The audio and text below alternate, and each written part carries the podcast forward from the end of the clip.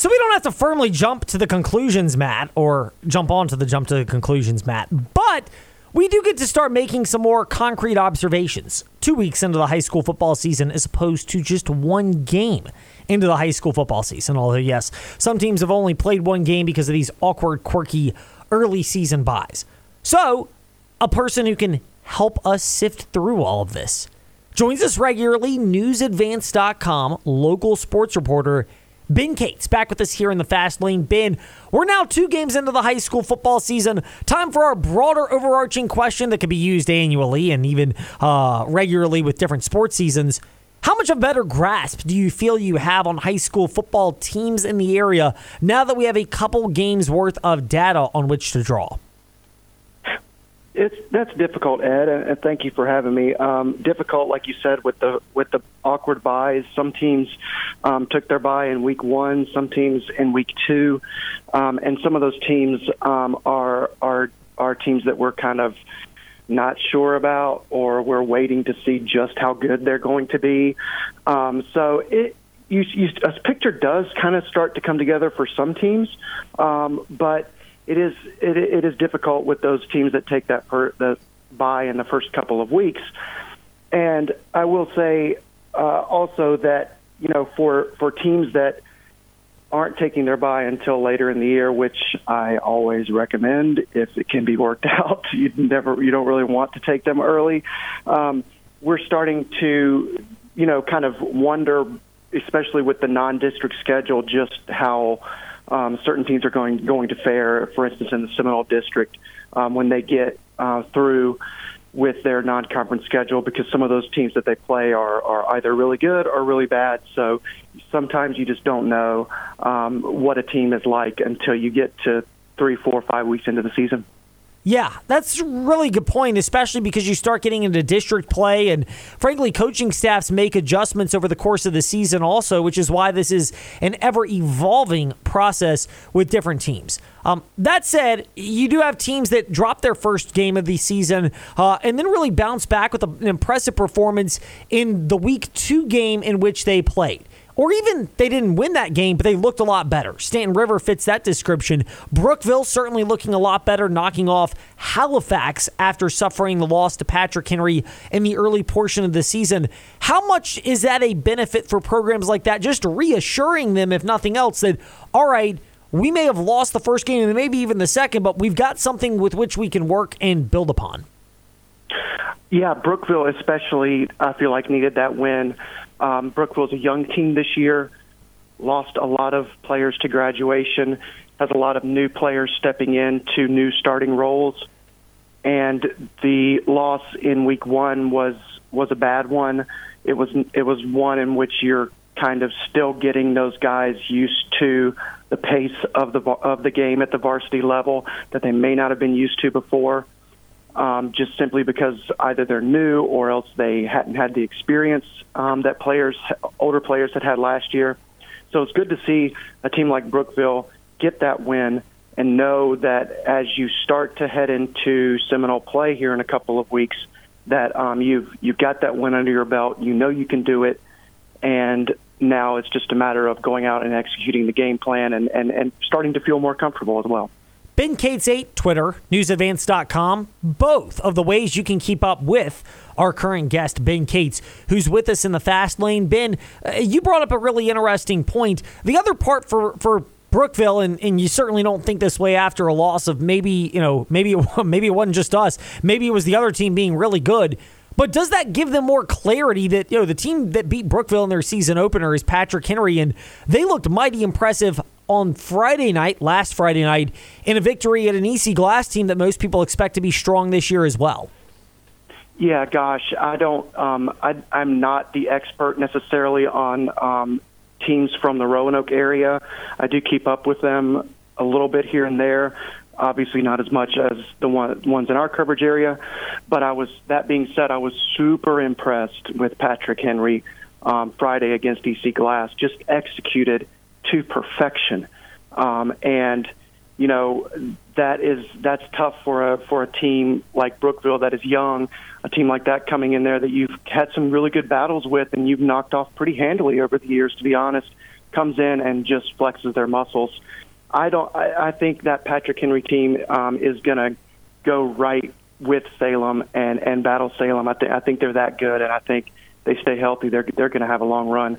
Um, but yeah, definitely definitely Brookville had a had a tough one draw in that opener, and and now you can kind of settle down and start focusing on um, on district play. And the other part of that is Jeff is uh, not Jefferson Forest. We'll get to them in just a moment, but the EC Glass, the the loss to Patrick Henry. Was that more EC Glass, or was that more a Patrick Henry team that you mentioned poised to challenge Salem? And we know they put together some D1 recruits uh, that are different kind of guys over the last couple of years. Yeah, um, they they were strong from the outset. Um, they they passed over the EC Glass defense, and then they um, ran right through it um, at the end of the game. And so, you know, after really uh, both teams kind of battled it out for a long time, EC Glass was never able to really recover from from being down seven and then going down another score again. Um, but when they had a chance in the fourth quarter, you know, you, you a few bounces go your way, you score, it's a new game. But instead of that happening, Patrick Henry puts together a drive that lasts um, nine minutes and lasts the, the from the start of the fourth quarter, lasts nine minutes. EC Glass comes back, throws an interception, and PH runs the clock out. I don't know that I've quite seen um, in my time covering football a team be that dominant in the fourth quarter to where it has the ball all but just one snap. A drive that you called a championship drive and referenced it as that in your article at newsadvance.com is Ben Cates with us here in the fast lane looking at two weeks into the high school football season. And two is a magic number because it's year two of Rustburg knocking off Appomattox. Two ways to look at that. First, for Rustburg, because we're on the theme of Seminole District teams right now, we'll pivot off and then come back uh, after the next question. But Rustburg, to get that particular victory and now start the year 2 0. We know it doesn't mean everything because Seminole District play awaits, but what have you also gleamed about this Rustburg team, particularly Quay Rosser as a running back that could push Rustburg toward the top half of the district this year? You're right. It doesn't. It doesn't necessarily mean um, mean the world um, to to Rustburg. There's a lot of work to be done. Um, however, I have said um, since the outset of this season that I I think, in my opinion, Rustburg is going to be a tough team to beat in the Seminole District. I stand by that. And um, you know, especially when you have a good line, uh, they're they're really strong up front offensively, and then you've got Quay Rosser, who is you know a 200 plus pound back um, coming out there and just just bowling his his way to to success behind that line. That's going to be tough for a lot of teams to deal with. Um, and you know we'll have to see what what fate awaits Rustburg, but I think that um, that they've got a lot of good things going on for them right now. Meanwhile, Appomattox, they've shown they can weather these type of storms. Yes, Doug Smith is out right now, but how much do you expect that trend to continue for them also? I think you know uh, Appomattox has uh, a lot of pieces um, that are going, going to come together.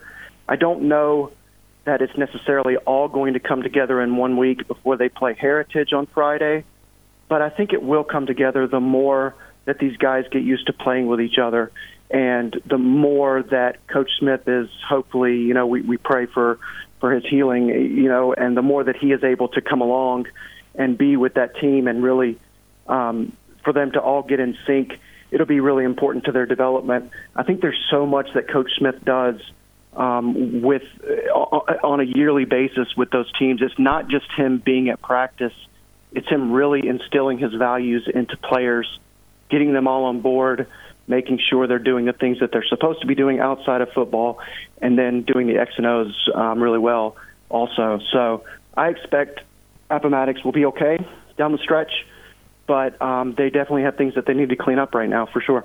And Ben Cates stepping into the fast lane and looking at the outlook for a number of different teams in the early going of Seminole District play. Ben, you mentioned cleaning things up. Jefferson Forest Cavalier football presented by TrostLaw.com on our sister station 100.9 and the Virginia's Talk Station app, as well as VirginiaTalkRadioNetwork.com featuring a litany of things the Cavaliers have needed to clean up, but they are 2 0 to this particular point in the year. Granted, they were you know, similarly stout in early season play before things changed last year. How much do you expect that to be a point of emphasis for JT Cruz? As Halifax comes into town this coming week, and on the docket after that, a team they've been wanting to show they can match up with Heritage to start Seminole District play next week. Yeah, you know, you never want to look forward, obviously, to a game which is would be the start of the Seminole District play against Heritage. You never want to look past an opponent um, because that's obviously dangerous to do. Um, I, however, and I know that game against Halifax last year was decided by a one touchdown. I don't think it will be this year. I think this is a game for Jefferson Forest to roll.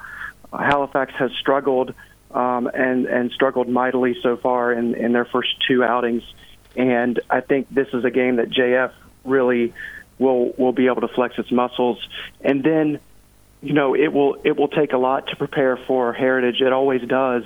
Heritage Heritage is young this year, um, but it's still a Brad Bradley led squad, and those guys work um, and they work hard, and so uh, it, it'll it'll take a good game plan going the next Friday for for Jefferson Forest, but I think there's some talent there that is just kind of waiting to to to show itself in Seminole District play. It's something worth monitoring, along with the work of Ben Cates at NewsAdvance.com and Ben Cates Aid on Twitter. Ben, I really appreciate your time today in the fast lane. Thank you much for it, and we look forward to chatting again in another week or so, and perhaps seeing you at. Uh, New Mexico State Liberty on uh, on Saturday night as well. I'll be there, and I look forward to talking to you again. It's it's always a pleasure, Ed. Our pleasure too. Ben Cates with us here in the Fast Lane. When we return from Ben's knowledge on high school football to Ryan Leaf's expertise. He was on the call for that debacle if you're a Clemson Tiger fan, or breakthrough win if you're a Duke Blue Devil. That when we return. This is the Fast Lane on the CBS Sports Radio Lynchburg app.